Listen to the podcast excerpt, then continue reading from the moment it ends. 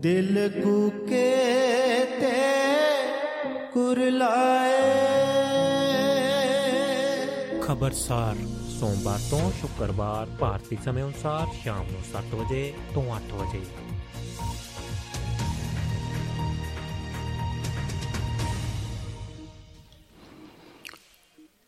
ਸਤਿ ਸ੍ਰੀ ਅਕਾਲ, ਆਦਾਬ, ਨਮਸਕਾਰ ਦੋਸਤੋ। ਮੈਂ ਤੁਹਾਡਾ ਆਪਣਾ ਸਰਬਜੀਤ ਚਾਹਲ ਲੈ ਕੇ ਹਾਜ਼ਰ ਹਾਂ ਪ੍ਰੋਗਰਾਮ ਖਬਰਸਾਰ ਦੋਸਤੋ।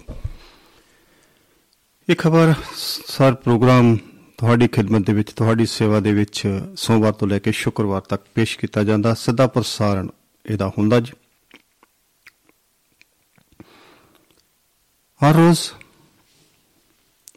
ਯਾਨੀ ਕਿ ਸੋਮਵਾਰ ਤੋਂ ਲੈ ਕੇ ਸ਼ੁੱਕਰਵਾਰ ਇਹ ਪ੍ਰੋਗਰਾਮ ਅਸੀਂ ਖਬਰਸਾਰ ਦੁਆਬਾ ਰੇਡੀਓ ਦੇ ਇਸ ਮਾਧਿਅਮ ਤੇ ਅ, ਮੈਂ ਤੁਹਾਡਾ ਆਪਣਾ ਸਰਬਜੀਤ ਚਾਹਲ ਅ, ਲੈ ਕੇ ਹਾਜ਼ਰ ਹੋਣਾ ਦੋਸਤੋ। ਤੇ ਤੁਸੀਂ ਵੀ ਇਸ ਪ੍ਰੋਗਰਾਮ ਦਾ ਹਿੱਸਾ ਬਣ ਸਕਦੇ ਹੋ। ਤੁਸੀਂ ਵੀ ਇਹਦੇ ਵਿੱਚ ਅ, ਇਸ ਪ੍ਰੋਗਰਾਮ ਦੇ ਵਿੱਚ ਆਪਣਾ ਹਿੱਸਾ ਪਾ ਸਕਦੇ ਹੋ। ਅ, ਫੋਨ ਕਾਲ ਕਰਕੇ ਮੈਸੇਜ ਭੇਜ ਕੇ ਤੁਸੀਂ ਵੀ ਇਸ ਪ੍ਰੋਗਰਾਮ ਦਾ ਹਿੱਸਾ ਬਣ ਸਕਦੇ ਹੋ। ਤੁਸੀਂ ਵੀ ਉਸੇ ਤਰ੍ਹਾਂ ਜਿਵੇਂ ਮੈਂ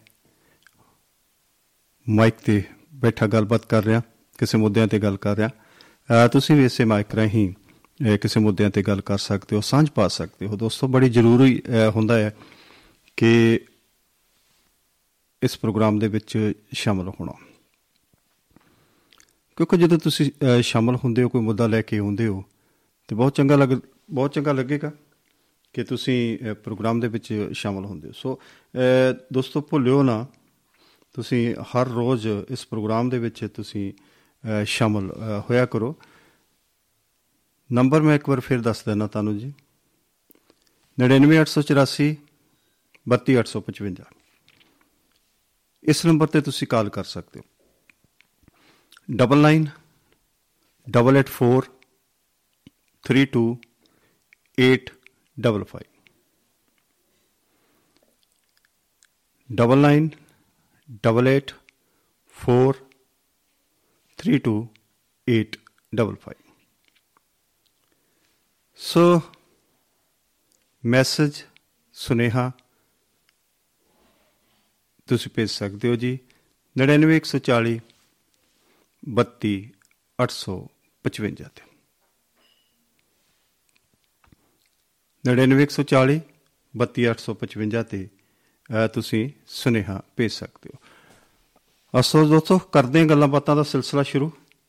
ਪਹਿਲਾਂ ਇੱਕ ਛੋਟੀ ਜੀ ਕਮਰਸ਼ੀਅਲ ਬ੍ਰੇਕ ਲਈਏ ਜੀ। ਉਸ ਤੋਂ ਬਾਅਦ ਅੱਗੇ ਪ੍ਰੋਗਰਾਮ। ਅਹ, ਮੈਂ ਅਹ, ਫਿਰ ਇਹ ਵਕਫੇ ਤੋਂ ਬਾਅਦ ਅਹ, ਤੁਹਾਡੇ ਨਾਲ ਅਹ, ਰੂਬਰੂ ਹਾਂ ਜੀ। ਸੋ ਦੋਸਤੋ ਅੱਜ ਗੱਲਾਂ ਬਾਤਾਂ ਆਪਾਂ ਜ਼ਰੂਰ ਕਰ- ਅਹ, ਕਰਨੀਆਂ ਨੇ। ਕਾਫੀ ਗੱਲਾਂ ਬਾਤਾਂ ਨੇ ਜਿਹੜੀਆਂ ਕਰਨ ਵਾਲੀਆਂ ਨੇ। ਹੁਣੇ ਹੀ ਅ, ਗਿਣਤੀ ਅੱਜ ਹੀ ਗਿਣਤੀ ਹੋ ਕੇ ਹਟੀ ਆ। ਅ, ਦੋ ਅ, ਸਟੇਟਾਂ ਦੀ ਹਿਮਾਚਲ ਔਰ ਰਾਜਸਥਾਨ ਦੀ ਜਿਹੜੀ ਹੈ ਉਹ ਅਸੈਂਬਲੀ ਅ, ਵਿਧਾਇਕਾਂ ਦੀ ਚੋਣ ਹੋਈ ਆ ਜੀ। ਤੇ ਉਹਦੇ ਵਿੱਚ ਥੋੜੀ ਜਿਹੀ ਲੇਖਾ ਜੋਖਾ ਕਰਾਂਗੇ। ਬਾਕੀ ਅੱਜ ਅ, ਹੋਰ ਵੀ ਗੱਲਾਂ ਬਾਤਾਂ ਤੋਂ ਇਲਾਵਾ ਕਈ ਮਸਲੇ ਅਸੀਂ ਸੁਣ ਛੋਣੇ ਨੇ। ਸੋ ਅੱਜ ਅ, ਸਭ ਤੋਂ ਪਹਿਲਾਂ ਤੇ ਅ, ਸਾਡੇ ਰਾਜਨੀਤੀ ਦੇ ਸਿੱਖ ਰਾਜਨੀਤੀ ਦੇ ਅਕਾਲੀ ਰਾਜਨੀਤੀ ਦੇ ਅਹ, ਬਾਬਾ ਬੋੜ ਸਰਦਾਰ ਪ੍ਰਕਾਸ਼ ਸਿੰਘ ਜੀ ਬਾਦਲ ਦਾ ਅੱਜ ਜਨਮ ਦਿਨ ਹੈ। ਸੋ ਅਸੀਂ ਦੁਆਬਾ ਰੇਡੀਓ ਦੇ ਇਸ ਮਾਧਿਅਮ ਤੋਂ ਉਹਨਾਂ ਨੂੰ ਉਹਨਾਂ ਨੂੰ ਜਨਮ ਦਿਨ ਤੇ ਬਹੁਤ ਬਹੁਤ ਵਧਾਈਆਂ ਅਹ, ਦਿੰਦੇ ਆ ਜੀ। ਅਹ, ਕਿਉਂਕਿ ਇਹ ਵੀ ਅਰਦਾਸ ਵੀ ਕਰਦੇ ਆ ਕਿ ਉਹ ਸਿਹਤ ਚਾਪਤਾ ਰਹਿਣ ਔਰ ਆਪਣੇ ਪਰਿਵਾਰ ਦੇ ਵਿੱਚ ਆਪਣੇ ਇਸ ਸਿਆਸੀ ਅਹ, ਖੇਤਰ ਦੇ ਵਿੱਚ ਉਹ ਹੋਰ ਸੇਵਾ ਕਰ ਸਕਣ। ਸੋ ਅੱਜ ਨਾਲ ਦੀ ਨਾਲ ਧਰਮਿੰਦਰ ਜੀ ਦਾ ਵੀ ਜਨਮ ਦਿਨ ਹੈ। ਜੇ ਕਿਸੇ ਨੇ ਉਹਦੇ ਨਾਲ ਉਹਦੇ ਵਾਸਤੇ ਵੀ ਸਾਂਝ ਪਾਉਣੀ ਤੇ ਪਾ ਸਕਦਾ ਜੀ ਪ੍ਰਕਾਸ਼ ਸਿੰਘ ਜੀ ਬਾਦਲ ਦੇ ਜਨਮ ਦਿਨ ਤੇ ਕਿਸੇ ਨੇ ਕੋਈ ਗੱਲ ਕਰਨੀ ਕਿਸੇ ਸਰੋਤੇ ਨੇ ਕੋਈ ਕਾਲਰ ਨੇ ਗੱਲ ਕਰਨੀ ਉਹ ਜ਼ਰੂਰ ਅਹ, ਕਰ ਸਕਦਾ ਜੀ। ਸਭ ਤੋਂ ਪਹਿਲਾਂ ਅਸੀਂ ਅਹ, ਉਹ ਕਾਲ ਨੂੰ ਤਰਜੀਹ ਦੇਵਾਂਗੇ। ਬਾਕੀ ਨਿੱਕੇ ਮੋਟੀਆਂ ਖਬਰਾਂ ਦੇ ਉੱਪਰ ਵੀ ਅਸੀਂ ਝਾਤ ਪਾਉਣੀ ਆ। ਮੁੱਦਿਆਂ ਤੇ ਵੀ ਗੱਲਾਂ ਕਰਨੀਆਂ ਨੇ। ਅਹ ਸੋ ਸਭ ਤੋਂ ਪਹਿਲਾਂ ਤੇ ਅਸੀਂ ਅਹ, ਇਹ ਇਹ ਝਾਤ ਪਾਈਏ। ਜੇ ਅਸੀਂ ਆਪਣੀ ਗਵੰਡੀ ਅ, ਸੂਬੇ ਦੀ ਗੱਲ ਕਰੀਏ ਹਿਮਾਚਲ ਦੀ ਗੱਲ ਕਰੀਏ ਤੇ ਉੱਥੇ ਵੀ ਨਤੀਜੇ ਅ, ਆ ਚੁੱਕੇ ਨੇ। ਸੋ 1985 ਤੋਂ ਜੋ ਪਰੰਪਰਾ ਤੁਰੀ ਆ ਰਹੀ ਆ ਕਿ ਇੱਕ ਵਾਰ ਉਹ ਤੇ ਇੱਕ ਵਾਰ ਉਹ। ਅ, ਸੋ ਅ, ਬੜੀ ਇਸ ਇਸ ਵਾਰ ਸ਼ਾਇਦ ਕੁਝ ਉਲਟਾ ਹੋਣ ਦੀ ਉਮੀਦ ਲੱਗ ਰਹੀ ਸੀ ਵੀ ਸ਼ਾਇਦ ਕੁਝ ਉਲਟਾ ਹੋਵੇ। ਕਿ ਹੋ ਸਕਦਾ ਕਿ ਭਾਰਤੀ ਜਨਤਾ ਪਾਰਟੀ ਇਹ ਦੁਬਾਰਾ ਫਿਰ ਸੱਤਾ ਵਿੱਚ ਆ ਜਾਵੇ? ਕਿਉਂਕਿ ਜੇ ਸ- ਸ਼ੁਰੂਆਤੀ ਰੁਝਾਨਾਂ ਚੋਂ ਕੁਝ ਇਸ ਤਰ੍ਹਾਂ ਕਾਂਗਰਸ ਥੋੜਾ ਜਿਹਾ ਪਿੱਛੇ ਅ, ਚੱਲਦੀ ਰਹੀ ਤੇ ਭਾਰਤੀ ਜਨਤਾ ਪਾਰਟੀ ਥੋੜਾ ਜਿਹਾ ਅ, ਪੰਜ ਛੇ ਸੀਟਾਂ ਦਾ ਉਹ ਅੱਗੇ ਚੱਲਦੀ ਰਹੀ ਤਿੰਨ ਕਦੀ ਤਿੰਨ ਦਾ ਕਦੀ ਚਾਰ ਦਾ ਤੇ ਇੰਜ ਲੱਗਦਾ ਸੀ ਕਿ ਸ਼ਾਇਦ ਅੱਜ ਐਰਕਾ ਉਲਟ ਫੇਰ ਜਿਹੜਾ ਉਹ ਹੋ ਜਾਵੇ। ਸੋ ਦੋ ਗੱਲਾਂ ਅ, ਹੋਈਆਂ ਨੇ ਜੀ। ਇੱਕ ਤੇ ਇਹ ਹੋਇਆ ਕਿ ਅ, ਜਿਵੇਂ ਹਿਮਾਚਲ ਦਾ ਇੱਕ ਵਾਰ ਉਹ ਤੇ ਇੱਕ ਵਾਰ ਉਹ ਜਿਵੇਂ ਹੁੰਦਾ ਰਿਹਾ ਰਿਪੀਟ ਹੁੰਦੀ ਰਹੀ ਹੈ ਸਰਕਾਰ। ਇੱਕ ਤੇ ਉਹ ਗੱਲ ਜਿਹੜੀ ਉਹ ਕੰਟੀਨਿਊ ਲਗਾਤਾਰ ਰਹੀ। ਦੂਸਰੀ ਗੱਲ ਹੈ ਕਿ ਭਾਰਤੀ ਜਨਤਾ ਪਾਰਟੀ ਨੇ ਜਿਵੇਂ ਗੁਜਰਾਤ ਦੇ ਵਿੱਚ ਬਾਜੀ ਮਾਰੀ ਆ ਤੇ ਪੱਛਮੀ ਬੰਗਾਲ ਦੀ ਬਰਾਬਰਤਾ ਉਹਨਾਂ ਨੇ ਅਹ, ਕਰ ਲਈ ਆ। ਇਹ ਕੈਸਰੀਆਂ ਲਾਈਆਂ ਜਾ ਸਕ ਲਾ- ਲਾਈਆਂ ਜਾ ਰਹੀਆਂ ਸੀਗੀਆਂ ਵੀ ਜੇ ਇਹ ਇਸ ਵਾਰ ਜੇ ਭਾਰਤੀ ਜਨਤਾ ਪਾਰਟੀ ਸ਼- ਸੱਤਾ ਵਿੱਚ ਆਉਂਦੀ ਆ ਤੇ ਉਹ ਪੱਛਮੀ ਬੰਗਾਲ ਦੀ ਜੋ ਕਮਿਊਨਿਸਟ ਰਾਜ ਸੀ ਉਹਨਾਂ ਦੀ ਬਰਾਬਰਤਾ ਜਿਹੜੀ ਆ ਉਹ ਇਹ ਕਰੇਗੀ। ਸੋ ਅਹ, ਦੋਵੇਂ ਗੱਲਾਂ ਇਵੇਂ ਹੀ ਹੋਈਆਂ ਨੇ ਕਿ ਉਧਰ ਵੀ ਉਹਨਾਂ ਨੇ ਉਹਦੀ ਬਰਾਬਰਤਾ ਕਰ ਲਈ ਹੈ ਤੇ ਇੱਧਰ ਵੀ ਜਿਹੜੀ ਹੈਗੀ ਆ ਅਹ, ਕਾਂਗਰਸ ਨੇ ਬਾਜੀ ਮਾਰ ਲਈ। ਜੇ ਅਸੀਂ ਥੋੜਾ ਜਿਹਾ ਅਹ, ਸੀਟਾਂ ਦਾ ਵੇਰਵਾ ਜੇ ਅਸੀਂ ਕਰ ਲਈਏ ਤੇ ਜੇ ਹਿਮਾਚਲ ਦੀ ਅਹ, ਸਭ ਤੋਂ ਪਹਿਲਾਂ ਅਸੀਂ ਹਿਮਾਚਲ ਦੀ ਅਹ, ਗੱਲ ਕਰੀਏ ਕਿ ਹਿਮਾਚਲ ਦੇ ਵਿੱਚ ਜਿਹੜੀ 68 ਅਹ, ਸੀਟਾਂ ਦੇ ਉੱਪਰ ਜਦੋਂ ਜਦ ਹੋਈ ਸੀਗੀ।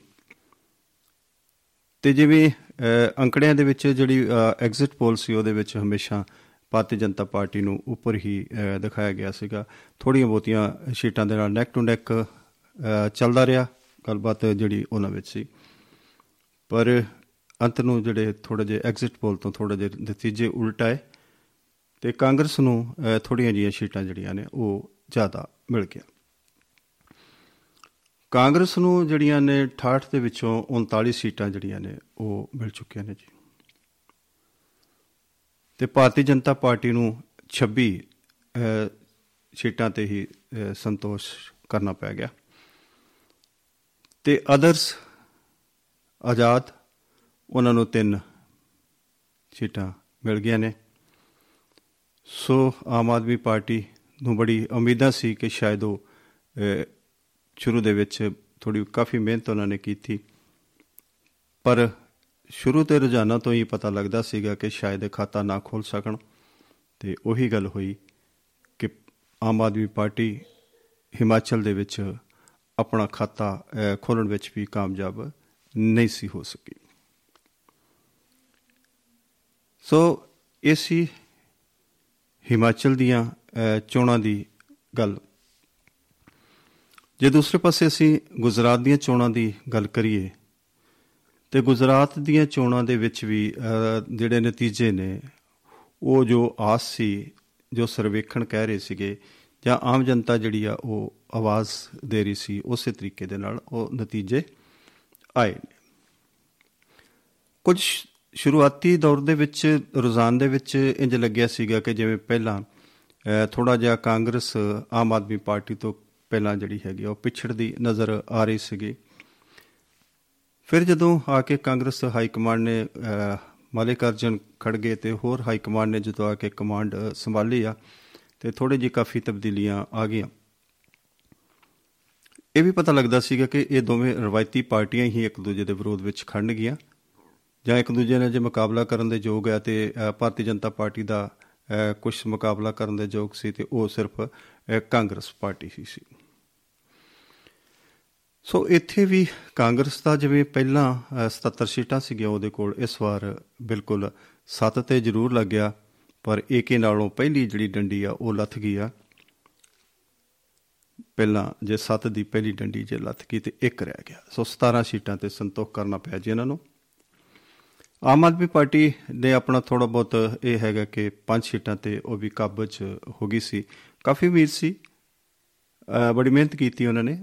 ਪੰਜਾਬ ਦੀ ਅਹ, ਜਿੰਨੀ ਵੀ ਇੱਥੋਂ ਦੇ ਆਮ ਆਦਮੀ ਪਾਰਟੀ ਦੇ ਜਿੰਨੇ ਅਹੁਦੇਦਾਰ ਸੀ ਮੰਤਰੀ ਐਮਐਲਏ ਹੋਰ ਜਿੰਨੇ ਪ੍ਰਭਾਵੀ ਸੀ ਚੰਗੇ ਚੰਗੇ ਕੰਪੇਨਰ ਸੀਗੇ ਸਾਰੇ ਗੁਜਰਾਤ ਵਿੱਚ ਬਹੁਤ ਮਿਹਨਤ ਉਹਨਾਂ ਨੇ ਕੀਤੀ ਤੇ ਫਿਰ ਆਪਣਾ ਆਧਾਰ ਜਿਹੜਾ ਹੈ ਆਮ ਆਦਮੀ ਪਾਰਟੀ ਅ, ਗੁਜਰਾਤ ਦੇ ਵਿੱਚ ਵੀ ਆਮ ਆਦਮੀ ਪਾਰਟੀ ਆਪਣਾ ਆਧਾਰ ਅ, ਨਹੀਂ ਬਣਾ ਸਕੀ। ਸੋ ਜੇ ਉੱਥੇ ਦੂਸਰੇ ਇੰਡੀਪੈਂਡੈਂਟ ਜਾਂ ਆਜ਼ਾਦ ਅਮੀਰਾਂ ਦੀ ਗੱਲ ਕਰੀਏ ਤੇ ਉਹਨਾਂ ਨੂੰ ਵੀ ਅ, ਚਾਰ ਕੁ ਸੀਟਾਂ ਜਿਹੜੀਆਂ ਨੇ ਉਹ ਅ, ਉਹਨਾਂ ਨੂੰ ਮਿਲੀਆਂ ਨੇ। ਜਿਵੇਂ ਅਸੀਂ ਕੱਲ ਉਮੀਦ ਕਰਦੇ ਸੀਗੇ ਕਿ ਭਾਰਤੀ ਜਨਤਾ ਪਾਰਟੀ ਜਿਹੜੀ ਹੈ ਕਿ ਉਹ ਅ 185 ਸੀਟਾਂ ਦੇ ਵਿੱਚੋਂ 100 ਤੇ 56 ਸੀਟਾਂ ਜਿਹੜੀਆਂ ਨੇ ਉਹ ਭਾਰਤੀ ਜਨਤਾ ਪਾਰਟੀ ਅ, ਲੈ ਗਈ ਆ। ਸੋ ਦੁਆਬਾ ਰੇਡੀਓ ਦੇ ਸਮੰਚ ਤੇ ਭਾਰਤੀ ਜਨਤਾ ਪਾਰਟੀ ਨੂੰ ਤੇ ਸਮੂਹ ਵਰਕਰਾਂ ਨੂੰ ਬਹੁਤ-ਬਹੁਤ ਮੁਬਾਰਕ ਕਿ ਉਹ ਉਸ ਆਪਣੀ ਅਗਲੀ ਜਿੱਤ ਦਾ ਉਹਨਾਂ ਨੇ ਅੱਗੇ ਰੱਖਿਆ। ਸੋ ਕਾਂਗਰਸ ਹਿਮਾਚਲ ਦੇ ਵਿੱਚ ਜੋ ਕਾਂਗਰਸ ਅ, ਨੇ ਬਾਜੀ ਮਾਰੀ ਆ ਸੋ ਅਸੀਂ ਅ, ਉਹਨਾਂ ਨੂੰ ਸ਼ੁਭ ਕਾਮਨਾਵਾਂ ਦਿੰਦੇ ਹਾਂ ਜੀ। ਦੁਆਬਾ ਰੇਡੀਓ ਦੇ ਇਸ ਮੰਚ ਦੇ ਉੱਤੋਂ ਉਹਨਾਂ ਨੂੰ ਕਾਂਗਰਸ ਪਾਰਟੀ ਨੂੰ ਤੇ ਉਹਨਾਂ ਦੇ ਵਰਕ ਸਮੂਹ ਵਰਕਰਾਂ ਨੂੰ ਅਹੁਦੇਦਾਰਾਂ ਨੂੰ ਬਹੁਤ-ਬਹੁਤ ਮੁਬਾਰਕਾਂ ਕਿ ਉਹਨਾਂ ਨੇ ਅ, ਜਿੱਤਿਆ। ਹਿਮਾਚਲ ਉਹਨਾਂ ਨੇ ਕਾਂਗਰਸ ਨੇ ਜਿੱਤ ਲਿਆ ਤੇ ਭਾਰਤੀ ਜਨਤਾ ਪਾਰਟੀ ਨੇ ਗੁਜਰਾਤ ਜਿੱਤ ਲਿਆ ਦੋਸਤੋ। ਸੋ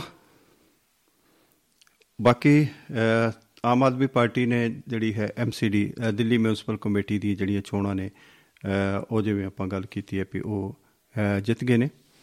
ਤੇ ਉਹਨਾਂ ਨੇ 134 ਸੀਟਾਂ ਲਈਆਂ ਨੇ ਤੇ 104 ਭਾਰਤੀ ਜਨਤਾ ਪਾਰਟੀ ਨੇ ਤੇ 9 ਕਾਂਗਰਸ ਨੇ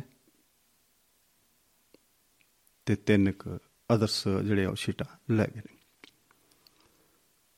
ਸੋ ਐਮਸੀਡੀ ਦੇ ਵਿੱਚ ਦਿੱਲੀ ਮਿਊਨਿਸਪਲ ਕਾਰਪੋਰੇਸ਼ਨ ਦੇ ਵਿੱਚ ਫ਼ਰਕ ਕੋਈ ਬਹੁਤਾ ਜ਼ਿਆਦਾ ਨਹੀਂ ਆ ਤੇ ਮੇਅਰ ਦੀ ਸ਼ਾਇਦ ਅਜੇ ਚੋਣ ਜਿਹੜੀ ਅਪ੍ਰੈਲ ਦੇ ਵਿੱਚ ਜਾ ਕੇ ਹੋਣੀ ਆ। ਸੋ ਆਮ ਆਦਮੀ ਪਾਰਟੀ ਨੂੰ ਦਿੱਲੀ ਦੇ ਵਿੱਚ ਚੰਗਾ ਪ੍ਰਦਰਸ਼ਨ ਕਰਨ ਵਾਸਤੇ ਉਹਨਾਂ ਨੂੰ ਵੀ ਬਹੁਤ-ਬਹੁਤ ਮੁਬਾਰਕਾਂ। ਸੋ ਦੋਸਤੋ ਗੱਲ ਇਹ ਸੀ ਵੀ ਤਿੰਨੇ ਹੀ ਪਾਰਟੀਆਂ ਜਿਹੜੀਆਂ ਲੀਡਿੰਗ ਪਾਰਟੀਆਂ ਸੀ ਸਾਰਿਆਂ ਨੂੰ ਹੀ ਅਹ, ਵਧਾਈਆਂ ਮਿਲ ਗਈਆਂ ਨੇ ਕਿਉਂਕਿ ਕੋਈ ਪਾਰਟੀ ਵਧਾਈਆਂ ਤੋਂ ਵਾਂਝੀ ਨਹੀਂ ਰਹੀ। ਦਿੱਲੀ ਦੀਆਂ ਚੋਣਾਂ ਜਿੱਤਣ ਵਾਸਤੇ ਪਰ ਅਹ, ਇਹ ਸਾਡੀ ਜਿਹੜੀ ਆਮ ਆਦਮੀ ਆਮ ਆਦਮੀ ਪਾਰਟੀ ਨੂੰ ਵਧਾਈਆਂ ਨੇ। ਹਰਿਆਣਾ ਦੇ ਵਿੱਚ ਕਾਂਗਰਸ ਨੂੰ ਵਧਾਈਆਂ ਹੋ ਗਈਆਂ ਤੇ ਗੁਜਰਾਤ ਦੇ ਵਿੱਚ ਭਾਰਤੀ ਜਨਤਾ ਪਾਰਟੀ ਨੂੰ। ਸੋ ਕਿਸੇ ਨੂੰ ਨਾਰਾਜ਼ਗੀ ਨਹੀਂ ਕਿਸੇ ਨੂੰ ਨਿਰਾਸ਼ਗੀ ਨਹੀਂ। ਪਰ ਚਲੋ ਸਰਕਾਰ ਤਾਂ ਇੱਕ ਹੀ ਪਾਰਟੀ ਦੀ ਬਣਨੀ ਸੀ। ਬਾਕੀ ਇਹਨਾਂ ਬਹੁਤ ਵਧੀਆ ਜਿਹੜੀ ਅਹ, ਖੁਸ਼ੀ ਦੀ ਗੱਲ ਇਹ ਹੈ ਕਿ ਜਿਹੜੀਆਂ ਚੋਣਾਂ ਹੋਈਆਂ ਨੇ ਇਲੈਕਸ਼ਨ ਹੋਈ ਆ ਬੜੀ ਸ਼ਾਂਤ ਸ਼ਾਂਤਪੂਰਨ ਢੰਗ ਦੇ ਨਾਲ ਇਲੈਕਸ਼ਨ ਹੋਈ ਆ। ਇਲੈਕਸ਼ਨ ਦੇ ਵਿੱਚ ਵੀ ਨਹੀਂ ਗਿਣਤੀ ਦੇ ਵਿੱਚ ਵੀ ਨਹੀਂ ਅਹ, ਕੋਈ ਇਹੋ ਜਿਹੀ ਗੱਲਬਾਤ ਹੋਈ। ਸੋ ਬਹੁਤ ਚੰਗੀ ਗੱਲ ਲੱਗੀ ਆ ਕਿ ਬਿਨਾ ਜਿਹੜਾ ਉਹ ਰੌਲੇ ਰੱਪੇ ਦੇ ਜਾਂ ਇਹ ਕਹਿ ਲੋ ਕਿ ਕਿਸੇ ਤਰ੍ਹਾਂ ਦਾ ਕੋਈ ਦੰਗਾ ਫਸਾਦ ਜਿਹੜਾ ਉਹ ਨਹੀਂ ਹੋ ਸਕਿਆ। ਬੜੀ ਸ਼ਾਂਤੀਪੂਰਵਕ ਜਿਹੜੀ ਹੈ ਇਲੈਕਸ਼ਨ ਵੀ ਹੋ ਗਈ ਗਿਣਤੀ ਵੀ ਹੋ ਗਈ। ਸੋ ਅਹ, ਇਸ ਵਾਸਤੇ ਵੀ ਸਾਰੀਆਂ ਪਾਰਟੀਆਂ ਜਿਹੜੀਆਂ ਸਹਿਯੋਗ ਵਾਸਤੇ ਉਹ ਵਧਾਈ ਦੀਆਂ ਪੱਤਰ ਨੇ। ਸੋ ਦੋਸਤੋ ਗੱਲ ਕਰਦੇ ਹਾਂ ਅੱਗੇ ਕਿ ਪ੍ਰਕਾਸ਼ ਸਿੰਘ ਬਾਦਲ ਜੀ ਦਾ ਅੱਜ ਜਨਮ ਦਿਨ ਆ। ਬੜੀ ਲੰਬੀ ਅਹ, ਸਿਆਸਤ ਦੇ ਵਿੱਚ ਉਹਨਾਂ ਨੇ ਆਪਣਾ ਜੀਵਨ ਬਤੀਤ ਕੀਤਾ। ਬਹੁਤ ਸਾਰਾ ਸੰਘਰਸ਼ਮਈ ਜੀਵਨ ਸੀ ਉਹਨਾਂ ਦਾ ਜੀਵਨ ਹੈ ਉਹਨਾਂ ਦਾ। ਕਿ ਉਹਨਾਂ ਨੂੰ ਅਹ, ਇੱਥੋਂ ਤੱਕ ਕਿ ਮੋਦੀ ਸਾਹਿਬ ਨੇ ਨੈਲਸਨ ਮੰਡੇਲਾ ਉਹਨਾਂ ਨੂੰ ਕਹਿ ਦਿੱਤਾ ਸੀਗਾ ਕਿਉਂਕਿ ਆਪਣੇ ਸਿਆਸੀ ਜੀਵਨ ਦੇ ਵਿੱਚ ਕੋਈ 17 ਸਾਲ ਕਹਿੰਦਾ ਕੋਈ 25 ਸਾਲ ਕਹਿੰਦਾ ਕਿ ਉਹਨਾਂ ਨੇ ਜੇਲ੍ਹਾਂ ਵਿੱਚ ਗੁਜ਼ਾਰੇ ਨੇ। ਧਰਮਜਤ ਮੋਰਚਾ ਕਈ ਤਰ੍ਹਾਂ ਦੀਆਂ ਹੋਰ ਅਹ, ਰਾਜਨੀਤਿਕ ਜਿਹੜੀਆਂ ਅਹ, ਸੀਗੀਆਂ ਸਰਗਰਮੀਆਂ ਦੇ ਵਿੱਚ ਉਹ ਅਹ, ਰਹੇ ਨੇ। ਸੋ ਸਰਪੰਚੀ ਤੋਂ ਲੈ ਕੇ ਮੁੱਖ ਮੰਤਰੀ ਤੱਕ ਦਾ ਸਫ਼ਰ ਉਹਨਾਂ ਨੇ ਤੈਅ ਕੀਤਾ ਜੀ। ਕੇਂਦਰ ਦੇ ਵਿੱਚ ਮੰਤਰੀ ਪਦ ਵੀ ਉਹਨਾਂ ਨੇ ਹੰਡਾਇਆ। ਬਸ ਇੱਕ ਵਾਰ ਮੰਤਰੀ ਤੋਂ ਬਾਅਦ ਉਦੋਂ ਵਿਕਾਸ ਮੰਤਰੀ ਖੇਤੀਬਾੜੀ ਮੰਤਰੀ ਅਹ, ਜਾਂ ਉਹਦੇ ਵਿੱਚ ਅਹ, ਰਹੇ ਨੇ ਤੇ ਉਸ ਤੋਂ ਬਾਅਦ ਐਮਐਸ ਵਿਸ਼ਮ ਸਾਰਾ ਜੀਵਨ ਜਿਹੜਾ ਉਹਨਾਂ ਨੇ ਆਪਣਾ ਪੰਜਾਬ ਦੀ ਸਿਆਸਤ ਵਿੱਚ ਇਹੀ ਕੱਢਿਆ। ਸੋ ਉਹਨਾਂ ਨੂੰ ਮਾਣ ਇਸ ਗੱਲ ਦਾ ਮਾਣ ਹੈ ਕਿ ਉਹ ਪਹਿਲੀ ਵਾਰ ਜਿਹੜੇ ਜਦੋਂ 43 ਸਾਲ ਦੀ ਉਮਰ ਵਿੱਚ ਮੁੱਖ ਮੰਤਰੀ ਬਣੇ ਨੇ ਤੇ ਦੇਸ਼ ਦਾ ਸਭ ਤੋਂ ਛੋਟੇ ਮੁੱਖ ਮੰਤਰੀ ਹੋਣ ਦਾ ਉਹਨਾਂ ਦੇ ਕੋਲ ਮਾਣ ਅਹ, ਹਾਸਲ ਸੀ। ਉਹਨਾਂ ਨੂੰ ਮਾਣ ਮਿਲਿਆ ਕਿ ਸਭ ਤੋਂ ਛੋਟੀ ਉਮਰ ਦੇ ਉਹ ਮੁੱਖ ਮੰਤਰੀ ਜਿਹੜੇ ਨੇ ਉਹ ਬਣੇ ਸੀ। ਤੇ ਇਹ ਵੀ ਮਾਣ ਉਹਨਾਂ ਦੇ ਕੋਲ ਹੀ ਆ ਕਿ ਸਭ ਤੋਂ ਵੱਡੀ ਉਮਰ ਦੇ ਮੁੱਖ ਮੰਤਰੀ 90 ਸਾਲ ਦੀ ਉਮਰ ਤੱਕ ਵੀ ਜਿਹੜੇ ਮੁੱਖ ਮੰਤਰੀ ਪਦ ਤੇ ਰਹੇ ਤੇ ਦੇਸ਼ ਦੇ ਵਿੱਚ ਉਹ ਵੀ ਮਾਣ ਸਤਕਾਰ ਪ੍ਰਕਾਸ਼ ਸਿੰਘ ਬਾਦਲ ਜੀ ਦੇ ਹੀ ਹਿੱਸੇ ਚ ਆਇਆ। ਸੋ ਉਹਨਾਂ ਦਾ ਜਨਮ ਜਿਹੜਾ ਜੀ, ਉਨ ਆਪਾਂ ਜੇ ਗੱਲ ਕਰੀਏ ਕਿ 8 ਦਸੰਬਰ 1927 ਨੂੰ ਉਹਨਾਂ ਦਾ ਜਨਮ ਹੋਇਆ ਜੀ ਬਠਿੰਡਾ ਜ਼ਿਲ੍ਹੇ ਦੇ ਅਬੁਲ ਖਰਾਣਾ ਪਿੰਡ ਦੇ ਵਿੱਚ ਉਹਨਾਂ ਦਾ ਮਾਤਾ ਸੁੰਦਰੀ ਕੌਰ ਦੀ ਕੁੱਖੋਂ ਰਘੂ ਰਾਜ ਪਿਤਾ ਨੇ ਉਹਨਾਂ ਦੇ ਸੀ। ਪਿਤਾ ਦਾ ਨਾਮ ਇਹਨਾਂ ਦਾ ਰਘੂਰਾਜ ਸਿੰਘ ਜੀ। ਸਰਪੰਚੀ ਉਹਨਾਂ ਨੇ ਕਾਫੀ ਅਹ, ਚਿਰ ਕੀਤੀ ਹੈ ਜੀ। ਤੇ ਉਹਨਾਂ ਤੋਂ ਅੱਗੇ ਹੀ ਪਰੰਪਰਾ ਨੂੰ ਅੱਗੇ ਤੁਰਦੇ ਹੋਏ ਬਾਦਲ ਪਿੰਡ ਦੀ ਸਰਪੰਚੀ ਵੀ ਇਹਨਾਂ ਨੇ ਸ਼ੁਰੂ ਕੀਤੀ। ਜਿਹੜਾ ਇਹਨਾਂ ਮੁੱਢਲਾ ਜਿਹੜੀ ਅਹ, ਪੜ੍ਹਾਈ ਆ ਇਹਨਾਂ ਨੇ ਪਿੰਡ ਤੋਂ ਹੀ ਕੀਤੀ ਫਿਰ ਅਹ, ਲੰਬੀ ਤੋਂ ਕੀਤੀ। ਹਾਈ ਸਕੂਲ ਜਿਹੜਾ ਹੈਗਾ ਫਿਰੋਜ਼ਪੁਰ ਮਰੋਲਾਰ ਮੈਮੋਰੀਅਲ ਸਕੂਲ ਦੇ ਵਿੱਚ ਉਹਨਾਂ ਨੇ ਪੜ੍ਹਾਈ ਕੀਤੀ ਹੈ ਜੀ। ਕਾਲਜ ਐਜੂਕੇਸ਼ਨ ਜਿਹੜੀ ਆ ਸਿੱਖਿਆ ਇਹਨਾਂ ਨੇ ਸਿੱਖ ਕਾਲਜ ਲਾਹੌਰ ਤੋਂ ਕੀਤੀ ਹੈ ਇਹਨਾਂ ਦਾ ਮਕਸਦ ਜਿਹੜਾ ਸੀਗਾ, ਇਹ ਪੀਸੀਐਸ ਅਫਸਰ ਬਣਨਾ ਸੀਗਾ ਕਿ ਚਾਹੁੰਦੇ ਸੀ ਕਿ ਕੋਈ ਤਹਿਸੀਲਦਾਰ ਜਾਂ ਇਹੋ ਜੀ ਪਦਵੀ ਦੇ ਉੱਪਰ ਉਹ ਉਹ ਪਹੁੰਚਣ। ਪਰ ਇਹ ਗਿਆਨੀ ਕਰਤਾਰ ਸਿੰਘ ਦੀ ਸੰਪਰਕ ਵਿੱਚ ਜਦੋਂ ਆਏ ਤੇ ਇਹਨਾਂ ਨੇ ਰਾਜਨੀਤੀ ਵਿੱਚ ਵੱਲ ਕਦਮ ਧਰ ਲਿਆ ਜੀ। ਤੇ 1947 ਦੇ ਵਿੱਚ ਬਾਦਲ ਪਿੰਡ ਦੀ ਇਹਨਾਂ ਨੇ ਸਰਪੰਚੀ ਅਹ, ਲੈ ਲਈ ਜੀ। ਫਿਰ ਲੰਬੀ ਬਲਾਕ ਦੇ ਸੰਮਤੀ ਦੇ ਚੇਅਰਮੈਨ ਵੀ ਇਹ ਰਹੇ। ਤੇ ਜਦੋਂ 1956 ਵਿੱਚ ਪੈਪਸੋ ਸਟੇਟ ਜਿਹੜਾ ਪੰਜਾਬ ਦੇ ਵਿੱਚ ਅਹ, ਰਲ ਗਿਆ ਸੀਗਾ ਤੇ ਉਦੋਂ ਇਹਨਾਂ ਦੇ ਕਾਂਗਰਸ ਦੇ ਨਾਲ ਰਲ ਕੇ ਕਾਂਗਰਸ ਤੇ ਅਕਾਲੀ ਦਲ ਨੇ ਮਿਲ ਕੇ ਜਿਹੜੀ ਸੀਗੀ ਉਹ ਚੋਣ ਲੜੀ ਸੀ। ਤੇ 1957 ਦੇ ਵਿੱਚ ਕਾਂਗਰਸ ਦੀ ਟਿਕਟ ਦੇ ਉੱਪਰ ਪ੍ਰਕਾਸ਼ ਸਿੰਘ ਜੀ ਬਾਦਲ ਅਹ, ਵਿਧਾਇਕ ਬਣੇ ਸੀ। ਅਕਾਲੀ ਦਲ ਦੀ ਵੱਖਰੀ ਹੋਂਦ ਨੂੰ ਬਣਾਉਣ ਵਾਸਤੇ ਇਹਨਾਂ ਨੇ ਬੜਾ ਅਹ, ਕੰਮ ਕੀਤਾ ਜੀ। ਕਈ ਖੇਤਰੀ ਪਾਰਟੀਆਂ ਦੇ ਨਾਲ ਮਿਲ ਕੇ ਇਹਨਾਂ ਨੇ ਕਈ ਖੇਤਰੀਆਂ ਪਾਰਟੀਆਂ ਨੂੰ ਵੀ ਅਹ, ਇਹ ਕਿਹਾ ਕਿ ਸਟੇਟਾਂ ਦੀਆਂ ਜੇ ਪਾਰਟੀਆਂ ਹੋਣੀਆਂ ਜ਼ਰੂਰੀ ਨੇ ਉਸ ਦੇ ਇਹ ਖੈਰ ਖਵਾ ਸੀਗੇ। ਅਹ 1997 ਦੇ ਵਿੱਚ ਖੇਤਰੀ ਪਾਰਟੀਆਂ ਦੇ ਸਹਿਯੋਗ ਦੇ ਨਾਲ ਐਚ ਡੀ ਦੇਵਗੌੜਾ ਦੀ ਅਗਵਾਈ 'ਚ ਜਦੋਂ ਸਰਕਾਰ ਬਣੀ ਸੀ ਤੇ ਬਾਦਲ ਜੀ ਉਦੋਂ ਅਹ, ਭਾਰਤੀ ਜਨਤਾ ਪਾਰਟੀ ਵਾਲੇ ਐਨਡੀਏ ਦੇ ਹੱਕ ਵਿੱਚ ਭੁਗਤੇ ਸੀਗੇ। ਆ ਸ਼ੁਰੂ ਤੋਂ ਹੀ ਅਹ, ਬਾਦਲ ਸਾਹਿਬ ਜਿਹੜੇ ਉਹ ਕਾਂਗਰਸ ਦੇ ਨਾਲ ਹੀ ਇਟਖੜਕਾ ਅਹ, ਲੈਂਦੇ ਰਹੇ ਨੇ।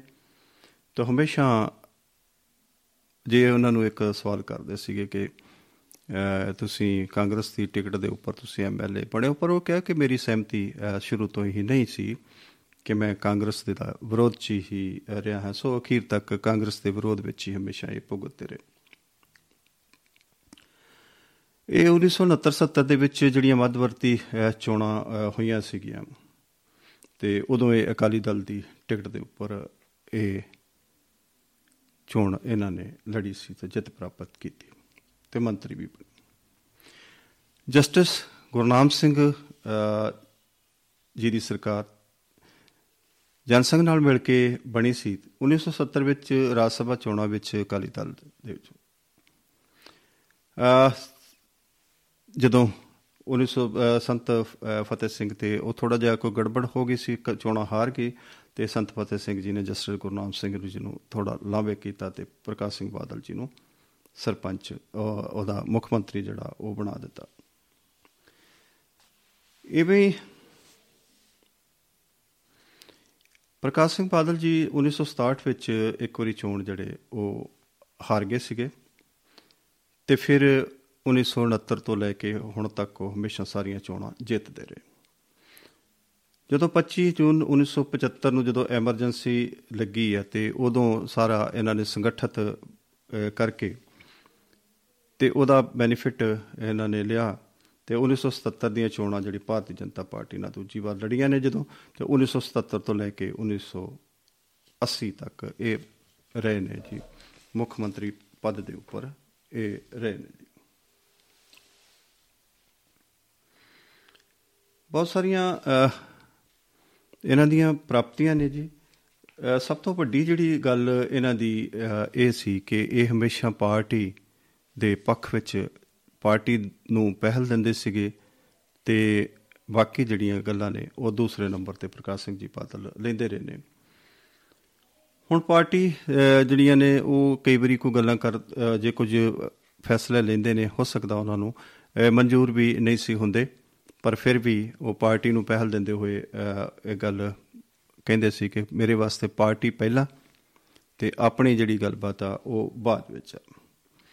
ਕਈ ਵਾਰੀ ਪਾਰਟੀਆਂ ਦੇ ਫੈਸਲੇ ਉਹਨਾਂ ਨੂੰ ਪਸੰਦ ਵੀ ਨਹੀਂ ਸੀ ਹੁੰਦੇ ਪਰ ਫਿਰ ਵੀ ਉਹ ਸਤਿਕਾਰ ਕਰਦੇ ਸੀ ਪਾਰਟੀ ਦੇ ਪ੍ਰਧਾਨ ਦਾ। ਜਿਵੇਂ ਇੱਕ ਬੜੀ ਵੱਡੀ ਮਿਸਾਲ ਹੈ ਕਿ 1983 ਦੇ ਵਿੱਚ ਅਹ, ਹਰਚੰਦ ਸਿੰਘ ਲੋਂਗੋਵਾਲ ਨੇ ਅਹ, ਜਿਹੜਾ ਅਹ, ਤਾਰਾ 25 ਅਹ, ਸੋਧ ਨੂੰ ਲੈ ਕੇ ਅਹ, ਸੰਵਿਧਾਨ ਦੀਆਂ ਕਾਪੀਆਂ ਪਾੜਨੀਆਂ ਸੀਗੀਆਂ ਤੇ ਖੈਰ ਇਹਨਾਂ ਨੂੰ ਚੰਗਾ ਅਹ, ਨਹੀਂ ਲੱਗਿਆ। ਪਰ ਫਿਰ ਵੀ ਇਹਨਾਂ ਨੇ ਅ, ਕਈ ਵਾਰ ਇਹਨਾਂ ਨੇ ਆਖਿਆ ਕਿ ਮੈਨੂੰ ਚੰਗਾ ਤਾਂ ਨਹੀਂ ਸੀ ਲੱਗਦਾ ਪਰ ਫਿਰ ਵੀ ਮੈਂ ਪਾਰਟੀ ਦੇ ਹੁਕਮ ਨੂੰ ਮੈਨੂੰ ਮੰਨਣਾ ਪਿਆ ਤੇ ਮੈਂ ਜ਼ਰੂਰ ਮੰਨਣਾ ਸੀ। ਸੋ ਮੇਰਾ ਖਿਆਲ ਹੈ ਕਿ ਸਾਡੀ ਪੰਜਾਬ ਦੀ ਰਾਜਨੀਤੀ ਵਿੱਚ ਜਾਂ ਅ, ਦੇਸ਼ ਦੀ ਰਾਜਨੀਤੀ ਵਿੱਚ ਸਭ ਤੋਂ ਲੰਬੀ ਜਦੋਜਹਿਦ ਤੇ ਲੰਬੇ ਘੋਲ ਸਰਦਾਰ ਪ੍ਰਕਾਸ਼ ਸਿੰਘ ਬਾਦਲ ਜੀ ਨੇ ਕੀਤੇ ਨੇ ਤੇ ਕਾਫੀ ਲੰਬਾ ਸਮਾਂ ਇਹ ਜੇਲ੍ਹਾਂ 'ਚ ਰਹੇ ਨੇ। ਅ, ਕੋਈ ਤਾਂ ਕਹਿੰਦਾ ਕਿ 17 ਸਾਲ ਅ, ਜੇਲ੍ਹਾਂ ਕੱਟੀਆਂ ਨੇ ਤੇ ਕੋਈ ਇਹ ਕਹਿੰਦਾ ਕਿ 25 ਸਾਲ ਤੱਕ ਇਹਨਾਂ ਨੇ ਜੇਲ੍ਹਾਂ ਕੱਟੀਆਂ ਨੇ। ਸੋ ਪੰਜ ਵਾਰ ਪੰਜਾਬ ਦੇ ਮੁੱਖ ਮੰਤਰੀ ਇਹ ਰਹੇ ਨੇ। 1977 ਤੋਂ ਲੈ ਕੇ ਉਨ- 2002 ਤੱਕ ਇਹ ਮੁੱਖ ਮੰਤਰੀ ਰਹੇ ਨੇ ਜੀ। 7 ਤੋਂ ਲੈ ਕੇ 12 ਤੱਕ 12 ਤੋਂ ਲੈ ਕੇ 17 ਤੱਕ।